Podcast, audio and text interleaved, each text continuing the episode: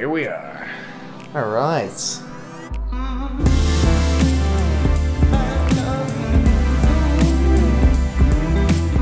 Dude, this is our first, I think, in person podcast since we did the Dilettantes podcast, Yeah, which is kind of ridiculous. and it wasn't even we weren't even making an official podcast at the time. no, we weren't even fully together because uh, we were doing it with Jasper and uh, Simon from across uh, Yep. across the country. This is definitely the way to do it. It's a lot more fun, a lot easier. Mm-hmm. I'm much more happy with this. Absolutely. Everybody and their moms is doing a video podcast now.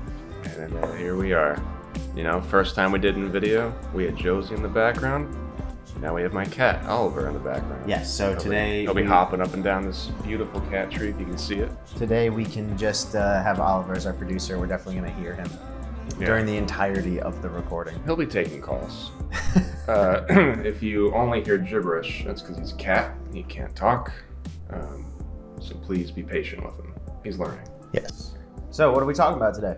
We're talking about your pick to kick off this season. Yeah, Once man. upon a time in America. Yes, it was topical because I just moved to Brooklyn and they uh, start out as Brooklyn uh, little hoodlums, little gangsters running around. And I've always wanted to watch that movie, so I thought it was a good excuse to do so. Yeah, agreed. I uh, I first thought I think the way you first pitched it to me was, or at least that's how I understood it, was that it was about uh, someone emigrating or immigrating to New York and making a life for themselves, and that you were feeling that same way because you were technically doing that from Amsterdam to Brooklyn.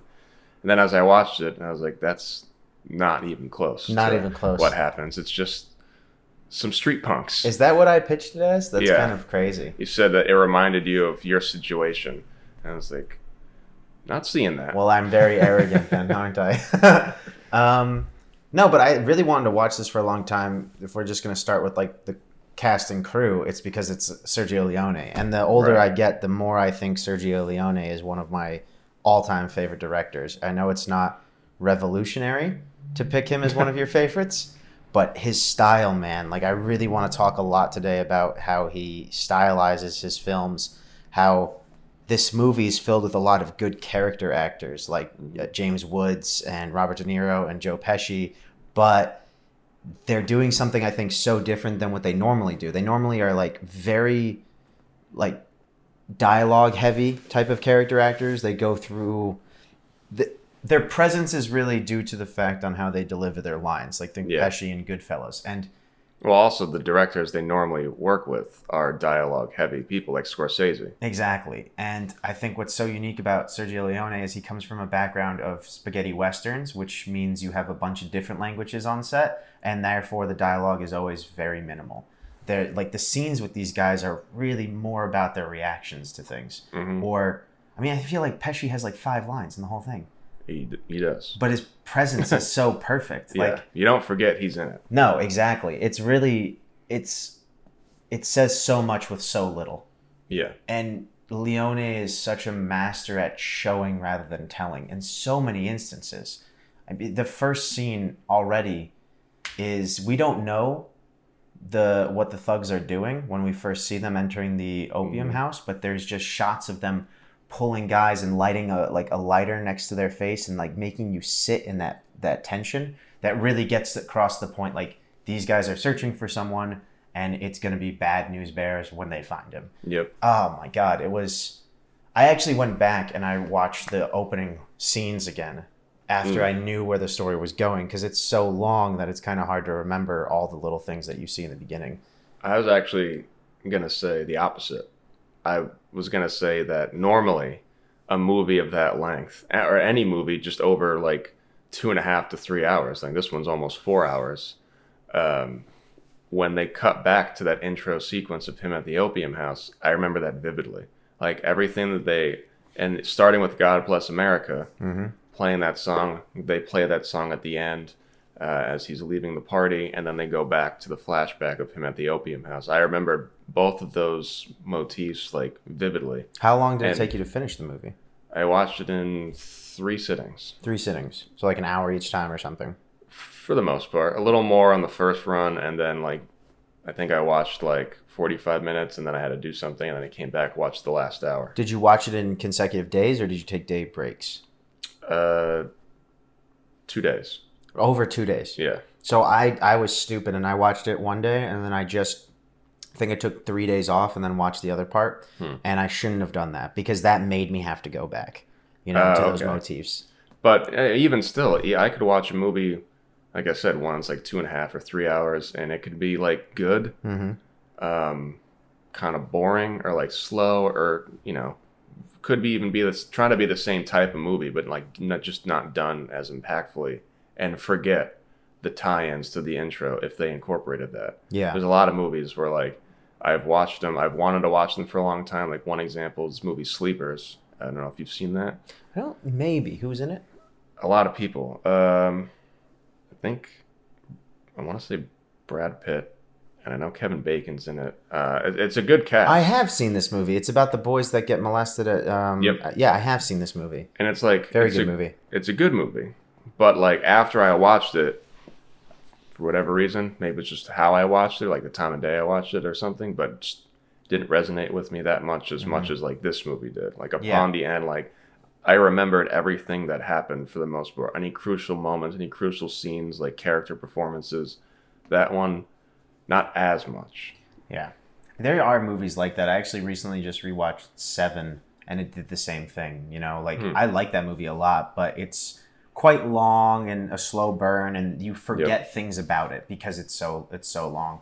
Um we this movie not so much i agree with you I, a lot of it stuck with me the themes that kind of run through i'm also i know leone's style um, you know that i'm a huge fan of the Mhm. dollar trilogy and his style is so much about making you sit in a space Yeah. and deal with just the sound of the space. And some key examples of that to me here are when they get Joe the diamonds and like they cut to all of the reactions of every character while Mhm. Joe's counting the diamonds, you Yep. know? And they're long reactions. There's no words. You just hear the ruffling of the diamonds and you just see the shots of the different faces from James Wood's perspective to I think it's Patsy at the window's perspective to the driver's perspective. The same thing when Noodles is stirring the coffee. There's just Mm, yeah. that long scene of just that noise stirring the coffee Mhm. and then the ting ting ting and like you can feel the unease like between the between the gang in that moment just by like sitting in that silence. Yeah, he does. He just does a great job at, at just, I guess, I guess, sound design in a way. Yeah. Because like something as simple as stirring coffee or counting diamonds, like um, I don't even, I don't fully remember what proceeds to the coffee stirring, but I remember it leads to a very tense moment. they find him in the the opiate opi- uh, opioid house after he rapes um oh, oh man what was her Deborah Deborah. and he's yeah. pretty like remorseful about his actions Right, that's what. It, oh yeah, because that's the intermission, right? Yeah, that's the scene after the intermission. And he's been like wasting away for weeks in the opioid, opioid Right. house. Yeah, okay. So, but yeah just they he makes actions even the simplest actions just add to the tension in the room like you know you don't know what's going to happen but you know some shit's about to go down there's there's two scenes in Once Upon a Time in the West, which by the way, I, I think I sent it to you in a text, but I definitely want to watch this now. It's called Duck You Sucker. you're right And it's the movie he Leone did before this, and it's the second in the Once Upon a Time trilogy. So you have Once Mhm. Upon a Time in the West, which is fantastic. It's a little shorter for our viewers, so that way you know you don't have to worry about another three hour fifty film or something. we got you. But it's two scenes in Once Upon a Time in the West that are just so memorable to me is the opening scene which takes like 10 to 15 minutes and there's not a single word spoken. And it's just uh, outlaws waiting for a man coming off a train and like all of what they're doing. Like there's water dripping from the ceiling.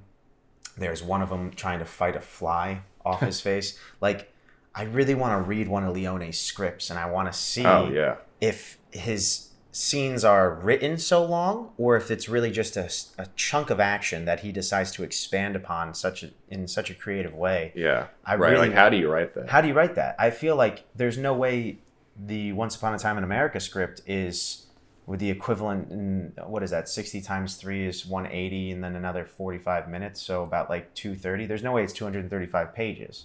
I feel like a lot of it is just him expanding on very simple things. If it says Noodles uh, drinks his coffee, then he decides I want him to stir that coffee methodically to almost make a rhythm, cut to all of his companions' facial expressions, and really well thought out ones. Not just like mm-hmm. looking. Like you have, um, oh, I forget the the ginger's name. What was that? Moe. Moe. Moe looks up and looks over at Max, and Max looks back over at Patsy, and then like cockeye like just moves his eye a little bit, like just small Yeah. things like that. Like it's it's in those moments that I really love Leone. Like I don't mm-hmm. know, this is only your second film from him, so I'm really curious Yeah. to see if that kind of convinced you of his style. Like Definitely, and the only one I've seen is uh, Fistful of Dollars. Yeah. And eventually, sometime after this podcast, I will watch the rest of that trilogy and more from them.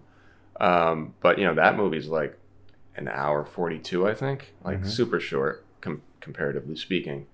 Uh, but I still caught on those like traits, the the slow action. I I don't even know how long it takes for Clint Eastwood to actually say a full sentence and towards the beginning of that movie yeah, but it's not like it's not within five minutes. It's other people might be other people talking to him, but our main character doesn't do or doesn't say much. He just kind of has his actions. You know, he's quiet, he's reserved, but you know that he's capable of doing whatever it is that's going to happen in this film, and that does happen with Noodles too.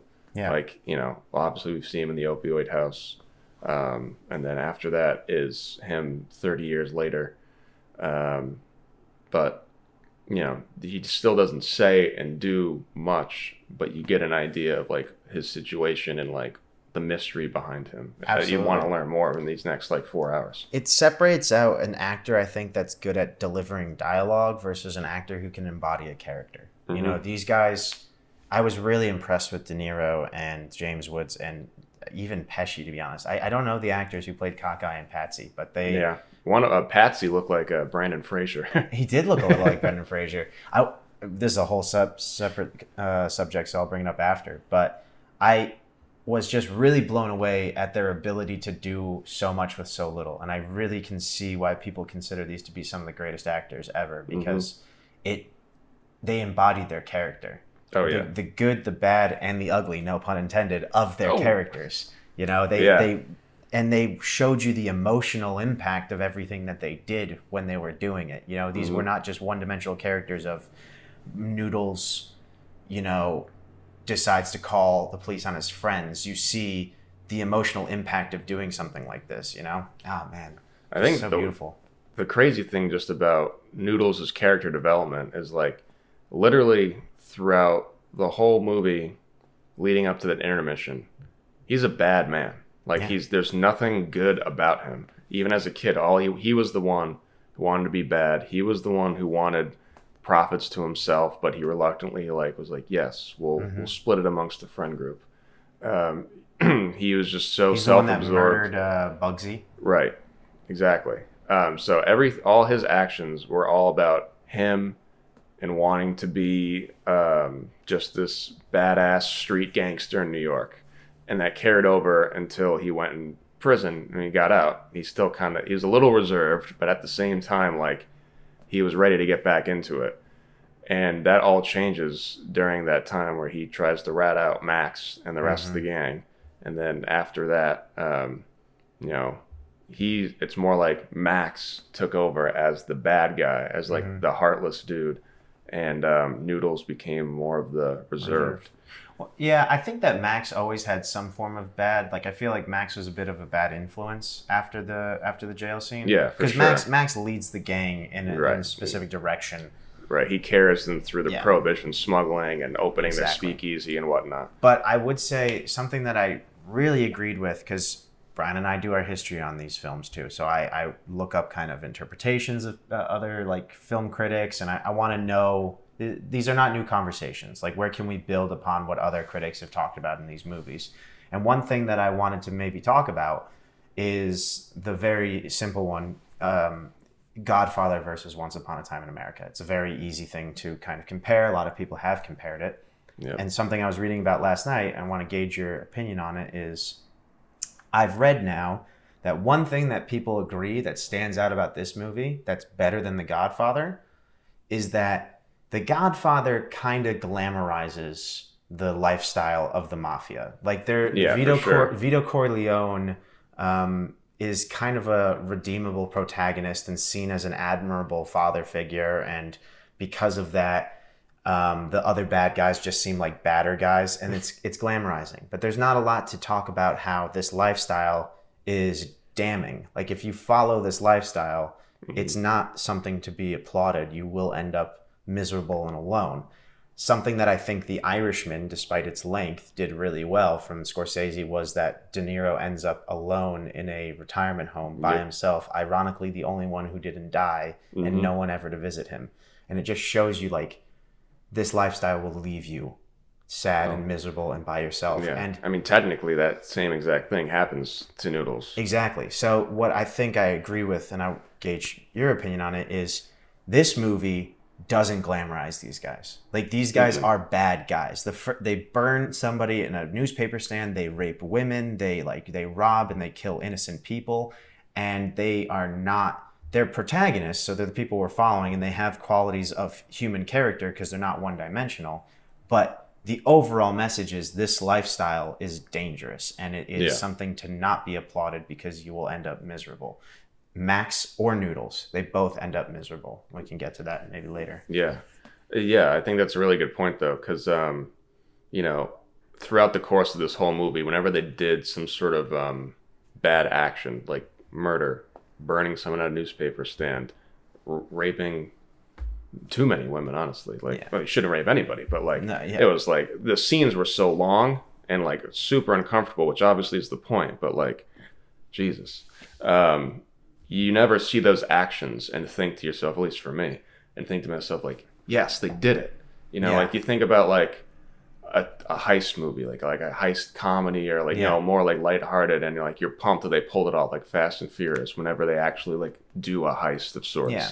you're pumped that they did it. Like the whole team like just got together and did it. And this one, literally anything that they did, uh, you kind of feel like, well, I want to see where this goes, but fuck, that was bad. This is I completely agree. If anything, watching this movie made me feel like it was ahead of its time because this is a conversation that's much more prevalent in films I like nowadays where these characters are not one dimensional. So they have blurry gray lines and they have irredeemable actions that make you want to re- them realize you you're hoping that they'll realize that what they're doing is wrong. But this wasn't something I think very common in movies earlier. Some movies yes, but Well, think no, because like they, you know, like The Sopranos is always like the sh- the show that spearheaded the idea of the anti-hero. Exactly. And that, but even The Sopranos to me, and I love The Sopranos now, you know this, Yep. still glamorizes Tony and the figures in Yeah. a way that this movie doesn't. This movie shows these guys for who they really are. And Right. if, even if I'm rooting for them to do the right decision, I'm never hoping to be them. And that's a different emotion.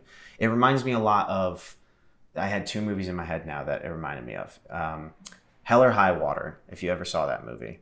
Uh, parts of it. yeah the, if you watch that movie it does a great job of showing the, the the criminals and why they're doing what they're doing but still not redeeming their qualities because you're also following the police officers chasing them and seeing that the heartache and the the trauma that they're going through Right. by by chasing them. So like they're not they're not saying this is what you should strive to be. They're just showing both sides as blurry Mhm. another great example and i know we love this movie was three billboards uh, Oh, yeah. sam rockwell's character Mhm. it it's so well done to like show that he needs to change his ways and he starts out as a racist bad cop and like tries to be better and tries to redeem himself these i think are way ahead of its time themes that i see in this movie that other like you know i think honestly other mafia movies just don't do or at least at the time didn't do not even goodfellas does it like to be honest with you Yeah, no, because it it certainly it that gives you like the glitz and the glamour of like the high life, the success. You don't you don't really get that. You get um you get their popularity when it shows their speakeasy and like that final party of like the end of prohibition and whatnot, like a little bit, but you know that everyone there who's involved in the whole scheme is dying inside because that's the end of their business. mm-hmm. Um, so no one's having a good time, and you're not having a good time either, besides just being entertained by the movie in front of you. But another thing, though, I just kind of thought about this. You know, you're talking about Sopranos, um, Goodfellas, uh, The Godfather sort of glamorizing these, and you're right. I think you're right for the most part, but I also wonder if it just happens to be that these were like super popular and like Once Upon a Time in America, although revered, isn't in the same light as those Possible. three. And like you know, you mentioned The Sopranos, almost everyone in the room's gonna know. You mentioned The Godfather, same Everyone's thing. gonna know. And- everyone's gonna know. They're also the type of characters, um, like our main characters, like Tony, uh, Vito, um, even Michael, have some sort of like not, not not like meme, like a joke, but like reference in pop culture nowadays. Like you know, like Complex Magazine, for example, they always post pop culture related things.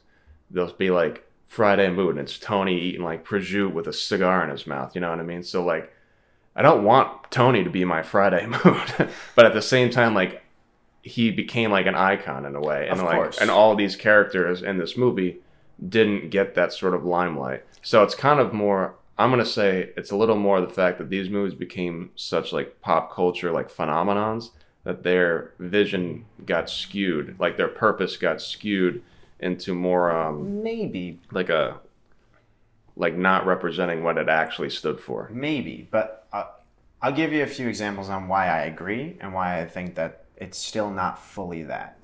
I agree that there are still qualities in both The Godfather and definitely Sopranos. Sopranos is the closest to this that I would argue. So it's a hard Mhm. one to argue against because it is a very real look at what that life is like. Yeah. Tony has to do things that are not forgivable, but Right. it's still in the light of a gangster. So Mhm. we'll get to that in a sec. Uh, and Goodfellas, like Goodfellas, also shows like the way that the cocaine addiction and the way that um, oh man, Ray Liotta's name I forget it now, but um, yeah, Been a while. yeah, it's been a little too long, guys. I'm sorry, but uh, the way he treats his wife, those are not redeemable things. I agree, but they show the glitz and the glamour Right. a little too much that and they they don't do anything evil enough that I think the majority of people would look at and be like that's evil. So it's an interesting conversation. There are rape scenes in this movie and they're really heavy and I remember you watched it before me and said that and like in the modern day anything with rape scenes in it it's a it's a touchy touchy subject because why why is that even necessary to write into things nowadays for, for so long. yeah, and I think I think it depends on the media that they're using it for. We watched a movie, uh, like a zombie movie about Ah, the Nazis. Overlord. That had, yeah, that had a rape scene in it, and it's just so out of place and just uncomfortable. And I honestly think I blacked that Yeah, scene it's out because so like when bad. we brought it up, I didn't even I bar-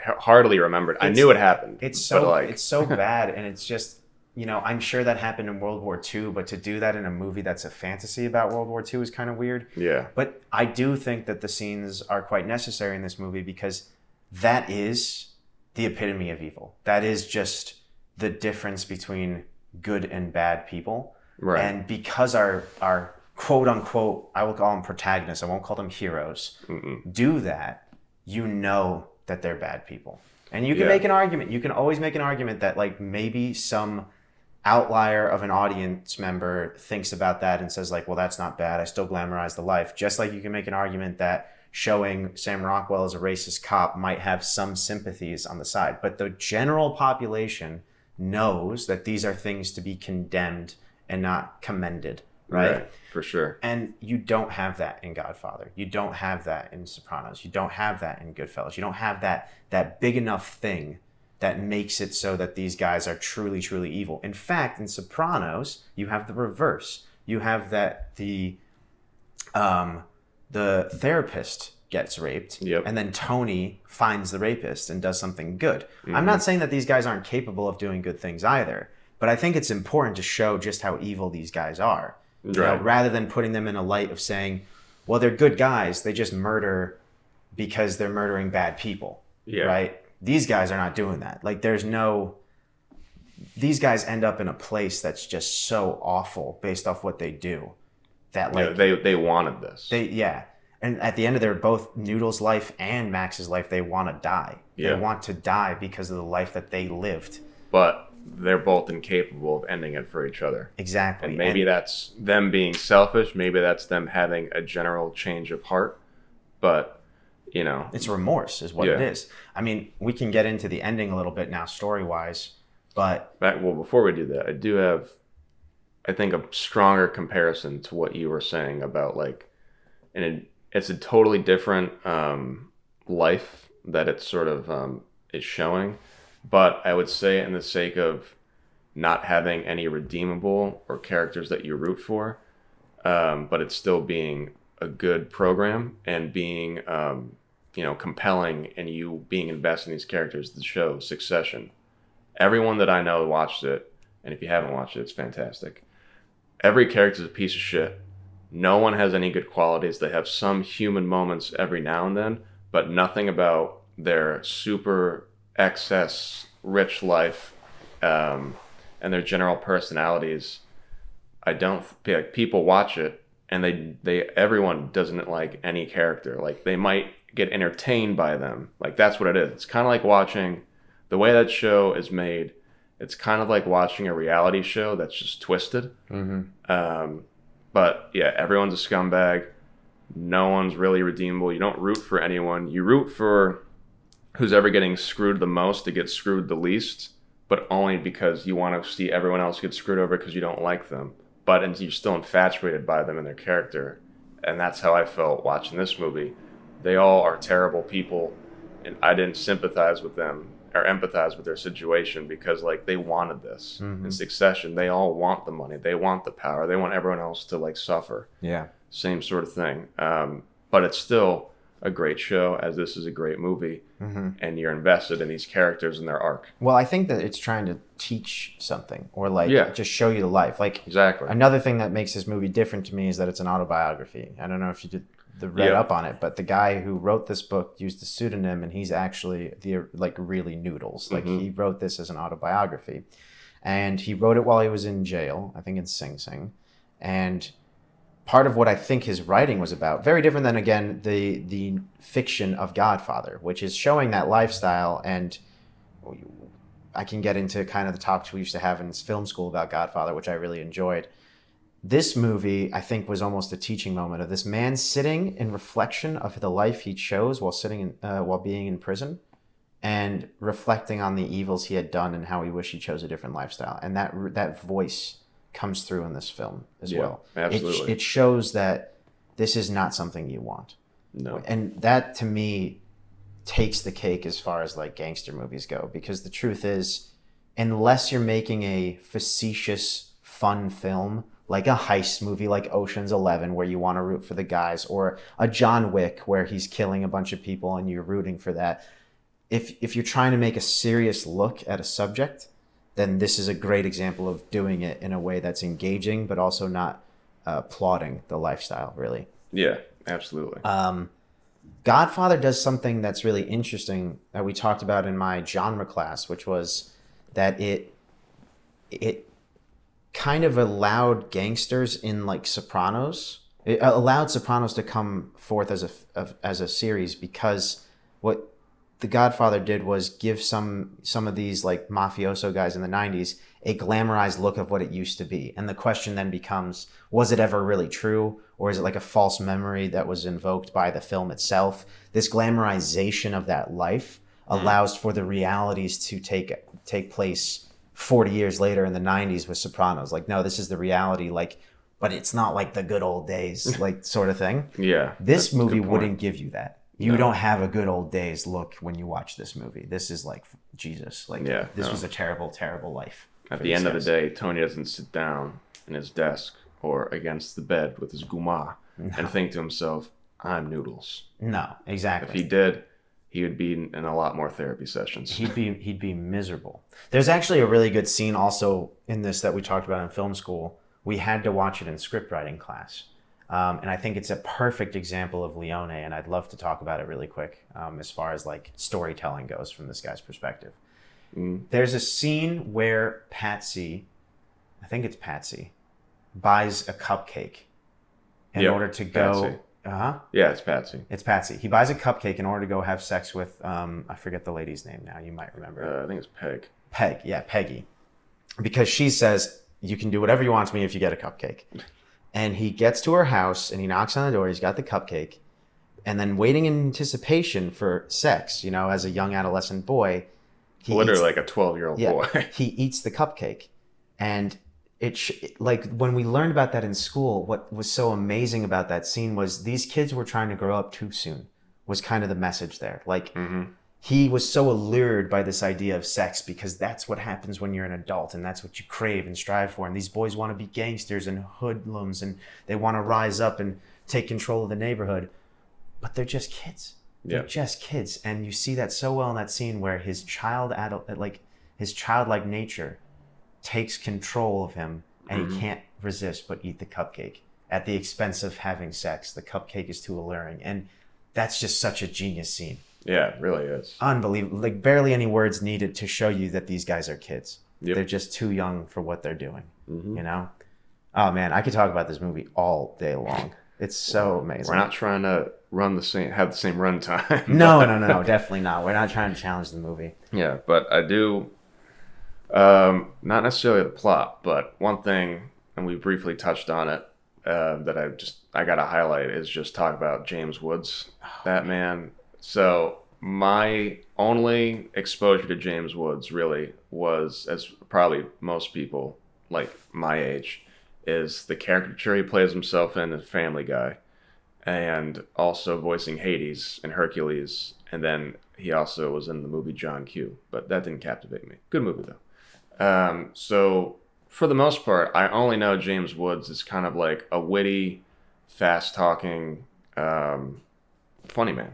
Like in Family Guy, he's funny, and obviously as Hades, he's funny. He's got that rage in him, obviously, and uh, so this was my first exposure really to him as just a general like dramatic character with like so much depth to him, and it was just captivating. Like, you know, I see De Niro in a mafia movie, I'm like, okay, I know what to expect. I know it's gonna be good.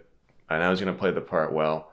So I wasn't I wasn't not looking forward to his performance, but I already I kind of already knew what was gonna happen with Yeah. that. So James Woods, I've never seen him in this light before, and he just stole the show for me. I think he's the best character he's best amazing performance. Uh, he just shows you that that same sort of thing that he's that I know him for.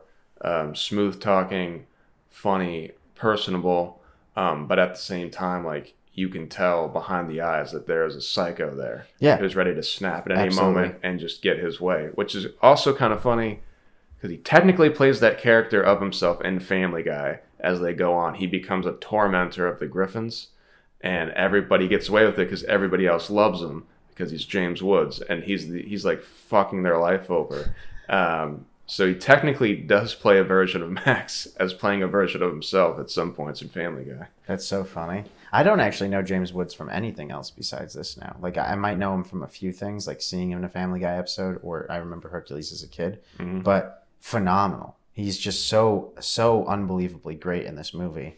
Yeah, Um, yeah, he's really Noodles' character to me feels a little passive sometimes, and James Woods really electrifying, like really running the gang yeah, and I, I like that a lot. I, I think that, ah, man, yeah, the combination of the two was just unbelievable. And I'm not a huge De Niro fan. Like I like De Niro. Um, I've seen his classics, but this to me was like, this was wow, good. This was really probably my favorite De Niro's mafia movie I've ever seen. I think I think I'd agree. I will say even the the kid who played young Max had the same energy as James Woods. Like Yeah. that was great casting. I, I'm curious. It's also a side note on that. Very smart that they had um, that same kid play James Woods' Yep. son because that's the immediate again showing not telling. Yeah. You see the face and it instinctively makes you think of Max Yeah, somehow. I was literally I just went like, holy shit, it's Max's it's kid. Max. Yeah, yeah, exactly. I was like, oh my god, it's Max's son. It's like I knew Im- immediately. But I was going to ask this, and this is maybe going to the how unsuccessful this movie was, how it's become very popular, and especially the European cut is considered to be one of the greatest movies ever made.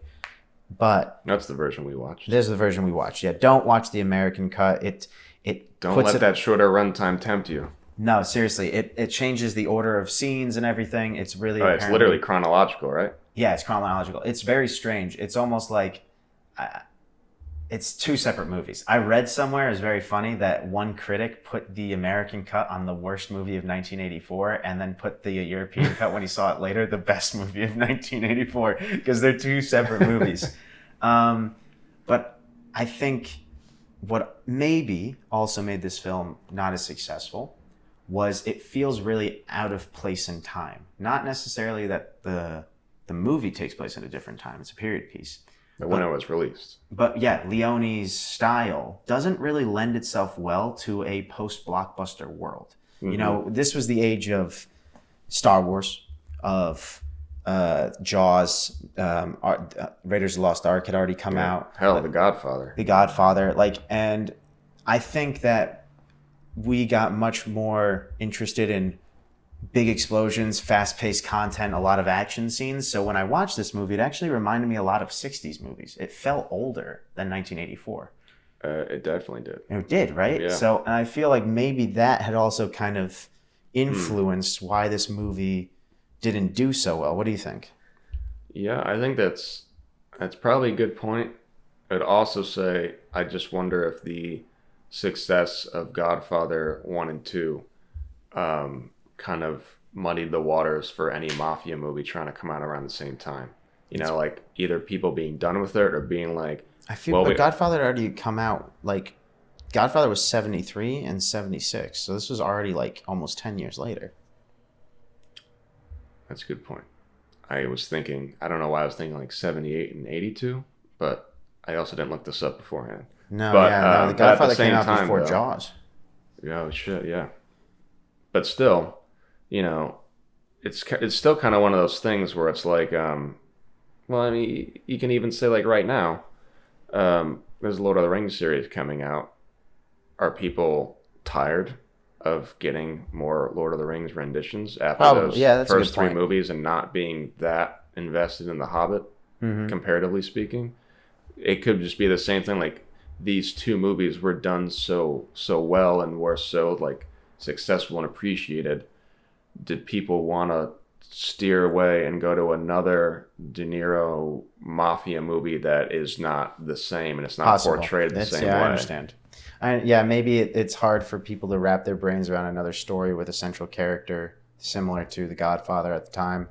Um, I just wonder if it came off, especially in America, yeah. uh, with this bad cut, if it came off as like a cheap knockoff in a way. Yeah, that's possible. That's actually really possible. It's probably definitely that the cut was also bad. At some point in our lives, I'd be very interested to see if we can find it because it's an hour and a half of our time and just see Yeah. how bad it would be.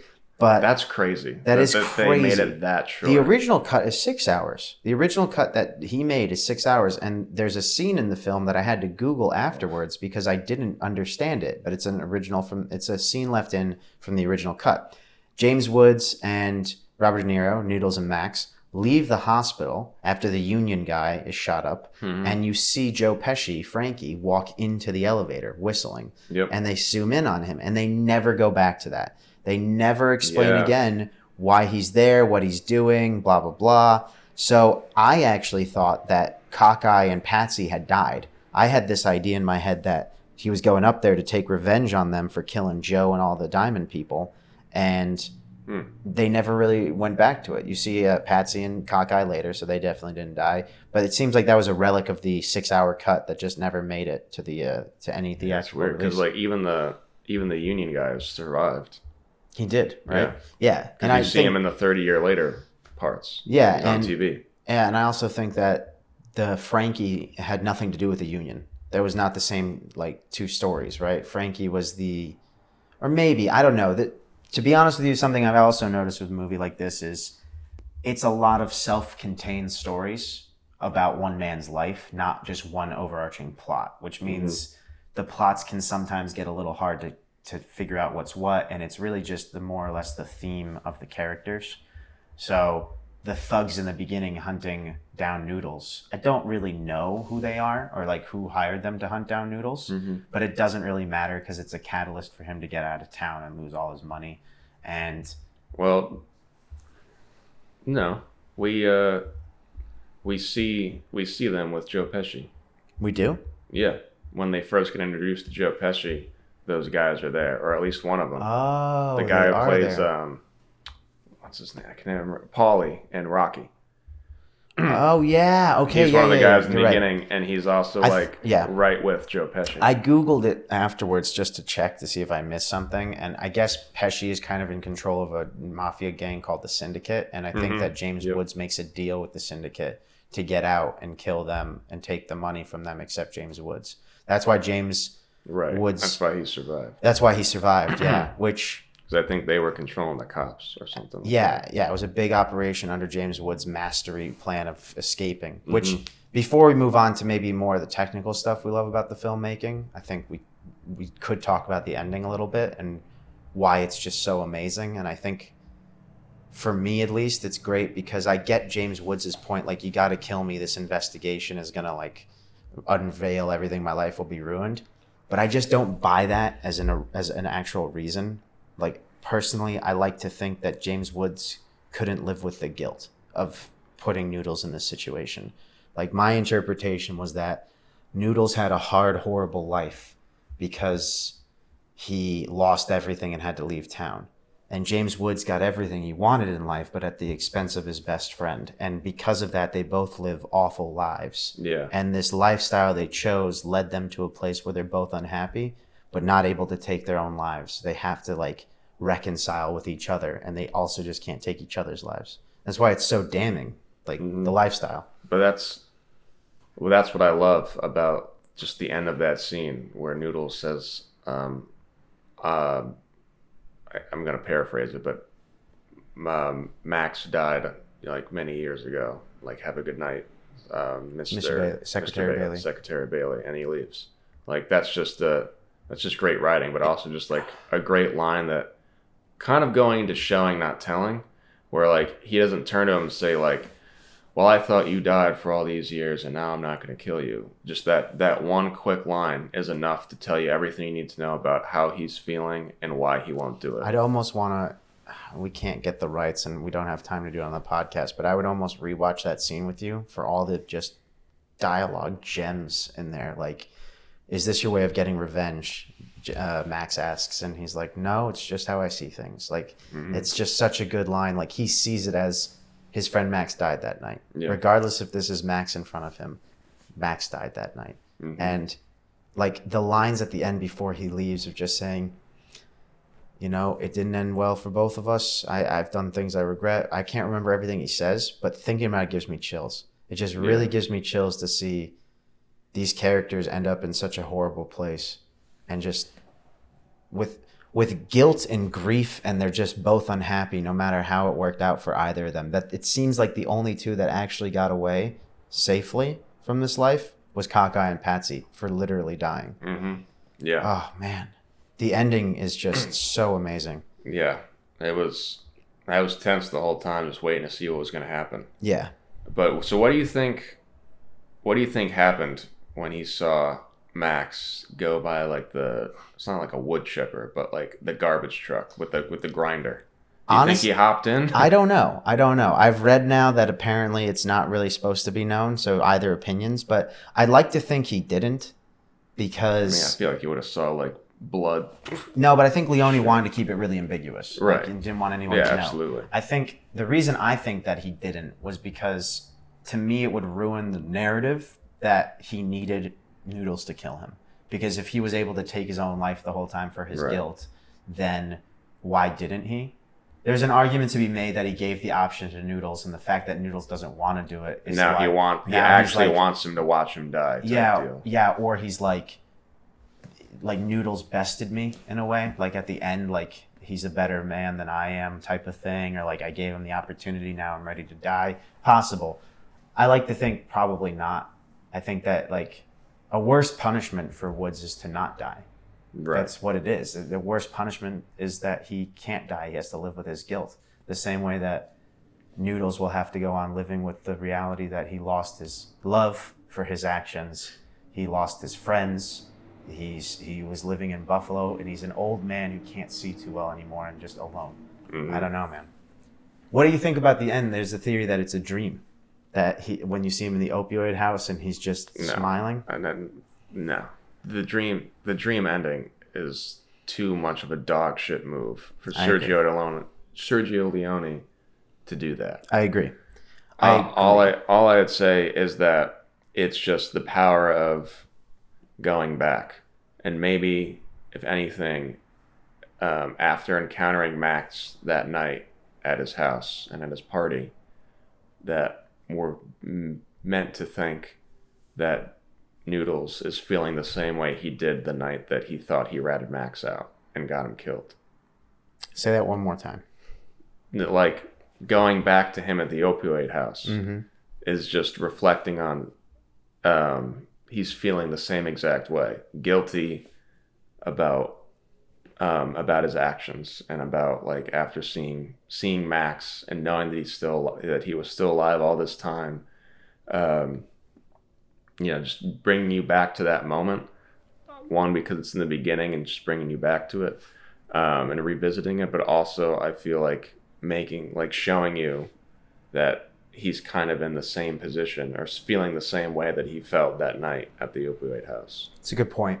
Yeah, I find that maybe Leone just liked the idea of ending where you started, sort of a Mhm. sort of Yeah. thing. But it's also just shows you the genius of his filmmaking because of all the talking that happens about that scene. So maybe he intended nothing except to end where you started. But everyone Happens a wants lot. but everyone wants to talk about it. Yeah. I like personally I like the interpretation that it's either a sign of like release, like he's free, or that he could see the genius of Max's plan. Not that I don't think that it's a dream, but I also It think it'd can't be, I think it no, it can't be. But I think that it's really interesting to maybe assume that Noodles knew Max didn't die that night. And he just smiles because he could see that that Mm. wasn't Max's body and that like Max Max got away. Max got out. He he tricked Noodles into helping him escape the lifestyle. Like and he smiles because he, he he sees the genius of the plan. Uh, that's a good point. That might be kind of a cool interpretation. Not- but I, I like that it's open to interpretation. It's such a I really could either. I think either of our interpretations is pretty plausible. absolutely. I kind of didn't think about the smiling part, but Well, because the whole scene is kind of weird. Like you see the the truck go away, and then like the cars from the 30s come out. It's a little weird sequence, but I love that type of filmmaking. Mhm. Like, give us a bunch of fuel to stoke our intellectual fire, and then like people will just talk about it. What does this all mean? I don't think the director actually needs it to mean anything. He just knows it's going to make you talk, you that look cool. and it looks cool. So, what about the filmmaking strategy of Leone? We talked a little bit about this in the beginning, you know, about how he makes you sit in the scenes. But is there like particular things you noticed about his style that you really were like, wow, that's amazing? Um, or maybe things you were like, ah, he could, maybe he's overrated in that. well, where to begin with that? No, um, I think this is a movie. I mean, it, it's a combo of like the editing of going back and forth between all the time hops is well done, and it's captivating. It keeps it going. Nothing feels long-winded. These flashbacks, these flash forwards, whatever. Um, but I have to say, the cinematography is what is what makes this movie for me. Yeah. Um, just every scene is dynamic, even if it's, you know, for the whole like the, there's like the first five minutes of the movie, all you hear is a telephone ring on top of all the other actions. I honestly thought like my streamer was broken. I thought that my phone was ringing in the house. I had to look at the subtitles to make sure it wasn't the phone so in the well, house. I, so yeah, I, so I'm watching it at like late at night, and and Catherine was asleep, and like where I'm watching is is close to like um, our bedroom, and I was like, I know, like we don't have a phone that sounds like this, but at the same time, is she gonna wake and be like, why is the phone ringing? And I'm, I'm like, hurry up, guys! Hurry, let's get to the next part so we can get this phone ringing. He it's answers, a long. he answers ring. the phone, and it's like the not the right phone that's ringing because he's dialing and calling somebody else. And I was like stressing. I was like, stop, answer the phone.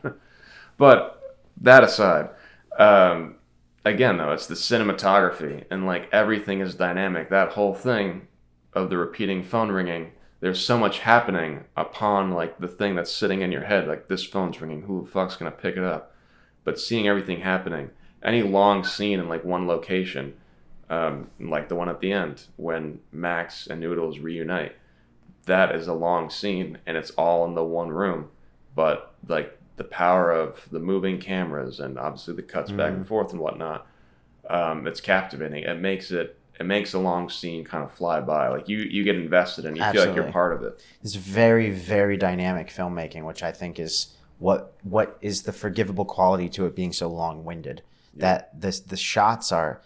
I was trying to like pay a lot of attention, and I wish I got some in my head that were a bit stronger than this one. But there's a shot of like them tracking James Woods, like fr- mm-hmm. inside the like I think it's at the end. I can't even remember the scene anymore. But it starts at a table, turns to him, pans over to when he goes to get something, comes back, and never cuts. And it's just that to me is so especially at the time, so dynamic. I mean, you can do that nowadays, right? Yep. But it's a lot easier to do it nowadays. To take the time to track shots like that back then. There's the scene where Noodles comes out of the opioid house and he goes to Moe's and then he goes around the alleyway to go check about the, check their speakeasy just in the beginning. And it starts from a wide shot on the other side of the street with wagons going across, pans down, comes into the alleyway with them. There's no drones. Like how like there's Yeah. cranes. These are all crane shots they're doing the whole time. Yeah. And it's it's so it's so beautiful. Every shot looks like almost like a set and painting build. That that shot of them walking into the frame of the bridge, like oh my god, like it's the cinematography is just unbelievable in this Yeah. movie. Totally agree. The sound design, the sound design is just fantastic, minimal but perfect. Yep. Just a clock, or or turning the coffee. Um, and I, again, the editing it makes you sit. I love that. Like how many, how many setups per scene, man? If they have like a right, like think about it. You know, we would do what we're doing right now is two cameras and like a wide shot. And Don't tell him. no, well, I mean, come on, it's two cameras and a wide shot. We have a but- DP with uh, on a gimbal going back and forth. but it's it's insane. Like it's so many different angles they have to do. I wonder how long it takes to film something like that. No, I mean, if they had a six-hour cut, you gotta like, I don't even know how many times you gotta times that for like the nut, like the hours of footage they actually on had film too, right? Like on back film on, too. on- my God, if someone told me to edit this, I'd tell them to go fuck themselves. This is like Apocalypse Now type editing. You should read that that book I gave you, A Blink of an Eye. They talk about editing the Apocalypse Now. It's unbelievable. It's a good book, really good book if you guys are interested in editing. Um, or reading. or reading. It's very short. I think it's like 110 pages. But um yeah, no, you're right. It's the cinematography, the storytelling. It's I it doesn't get enough views or enough credit, I think, I agree. honestly. So where would you put it as far as um out of the movies we've seen on this podcast, you know, all the different ones we've seen, what are we thinking as far as like how good was this one? How happy are you that you watched it? Just below dilettantes, because dilettantes number one. uh, hmm, that's a good question. I'm tempted to say it's the top. Um, if I had to say in terms of the long ass movies we watch, it's easily the top. Um, because like those antiquity epics that we watched, they're very long, but they're not as dynamic. Like it, They're like- older. They're older. Yeah, but I mean, you know, still using semi-similar technology, still did it on film and all that stuff. Yeah. Um, but I just think they're they're less dynamic. Those are just generally like good like folklore folklore stories, and And also This- the, the the sets and stuff is the the impressive part is like how massive scale they were to make. Yeah, Right? Yeah. But I agree with you. but anyway, like this in terms of that is the best long-winded movie we've seen because it's not doesn't feel long-winded. It's like the fastest three hours and fifty minutes of my life. I kind I really have to agree. Looking back on it, I can't really think of another movie. Towards the end, we started like watching more, um, you know, like John Hughes things, or or you know, we we had a weird mixture of like pop culture stuff that we wanted to watch, like a John Hughes month, and then we also had a month on My Dinner with Andre and The Limits of Control, so very artsy. So I might want to answer it on the next podcast to see like if there's any ones that I'm missing. Particularly, I remember thoroughly enjoying our Kung Fu Classics month. Like before we even started recording a podcast, those movies were fantastic. But I wasn't going to consider them because no, but I mean, part of the the Iron canon. Iron Monkey, I mean, yeah, it's just so good. And then what else we a watched? Crouching Tiger, Crouching Tiger. Um, Hero. Oh, Hero. Hero is just Yeah, That's both- the beautiful movie. That's just beautiful. Brian and I really, really love uh, kung fu movies. We never did the 13 Chambers of Shaolin, did we? Is it 36? Oh, 30, it's 36? I, for, I can't remember the number. Yeah, well, because I only know it from the Wu Tang album. Is it 36? It might be That's- 36. That's Enter the 36 Chambers. Oh, It's the, like the Wu Tang album. did you ever watch that movie? No, I haven't. You should. It's really great. Um, Then I will. but yeah, as far as podcast movies go that we've seen, like, I'm tempted. I'm tempted to put it up there. Um, it's at least top three. I'll say that it's at least top three. Is it better than the month we did Fell Through the Cracks? There was some pretty good ones that month. It's, I think it's Uh, still better. Yeah, because really, I don't even remember which ones I watched of that list, but I didn't like Inherent Vice. Yeah. Um, I did really like Call Me by Your Name, but I don't think it's a favorite movie of mine. Although I really appreciate it. Mm-hmm. And Yes. then what was the other one? Um, watched another one. Doctor Sleep was in there. Doctor Sleep. I did really like that, but again, It's not one I would yeah. put in a favorite movie of mine. No, as far as I mean, this is truly when when critics call this one of the greatest movies ever made. It it really does kind of hold its title well. None of the movies I think we've watched have gotten remotely close to being one of the greatest ever made. Enjoyable. but that doesn't level. that doesn't stop me from putting something like American Psycho is one of my all time favorite movies, Great and that's never going to be in that conversation. It's it's really up there for cult classics. I think Cult classics, yeah, but not, not like best ever made. right. So And that's usually, also a bloated list. Like, look, I've seen Citizen Kane. I get why at the time it's considered one of the greatest movies ever made, but it's also not really a movie I enjoy too too much. You know. well, that's usually that's usually how I am, where it's like um, movies that are super revered and like, oh, it's one of the best movies of all time, cinematic masterpiece, and I'm like, sure, I can't argue with you, but it's not like a favorite of mine. No. This is one of those rare movies. Honestly, that and like Twelve Angry Men are like t- two so movies where like Never seen that. they're super you know super like um respected and like Mhm. always in like those top lists and they're like the two of the few where like i was like oh okay i'm sure and then i watch them like fucking hell yeah yeah they are yeah. it's like top movies right there That's that is literally every Leone movie I've ever seen has done that for me. Like, because I remember watching Good, the Bad, and the Ugly, thinking this is a movie everyone should watch. And what I remember about that movie was, for the majority of it, I didn't like it for like the longest amount of time because it's so long and so slow, and you got to get used to the style. But maybe you can maybe you can tell me if you felt this with this movie or if you just enjoyed it all the way through. It's Leone's endings that can really pay off the entire movie. You know, i mean the, Especially- the last hour is my favorite part Exactly. Like especially in this one for me, like where they end up makes the whole thing so worth it because it wouldn't be as impactful if it was shorter. If we got less mm-hmm. time of these characters' lives, we wouldn't understand why this is so and meaningful when they meet up again. And it's the same thing and it's the same thing in Good, Bad, the Ugly is the payoff at the end.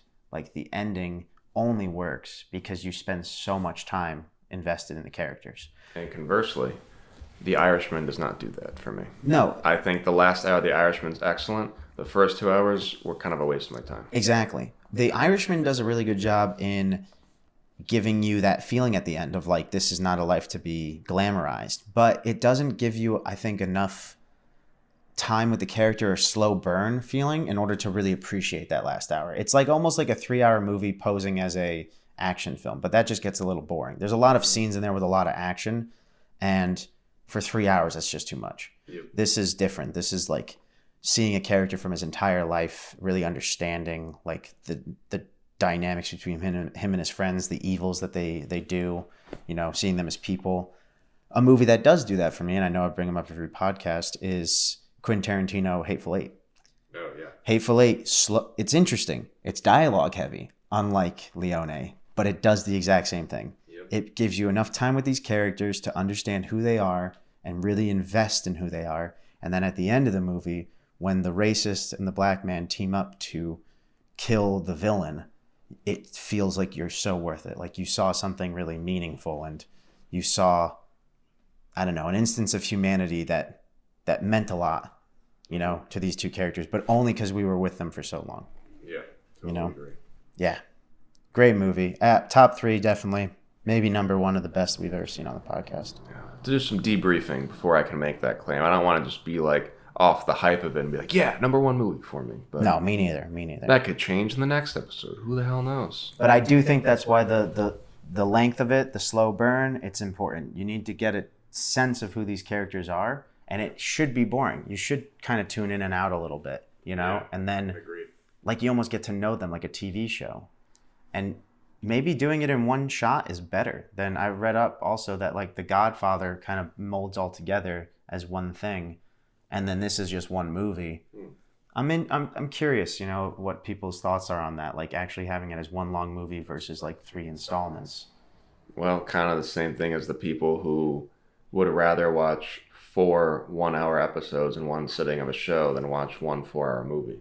Exactly. The idea of whether it's the break or the the kind of the impulsive need to add a suspending twist or like um wow, total blank.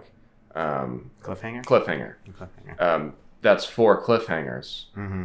as opposed to zero cliffhangers. Yeah. Just general like flatline tension and like seeing where it's going. Yeah. Waiting for the spikes to happen. Absolutely. I don't think there's any directors that I prefer doing that than Tarantino or Leone. I can like put up with their long-winded storytelling in order to in order to enjoy that payoff. Once Upon a Time in Hollywood is another example. I enjoy the payoff so much. Yeah, that's just a fun movie. That is. This is a great movie, guys. This is fantastic. Please Watch give it a it. watch.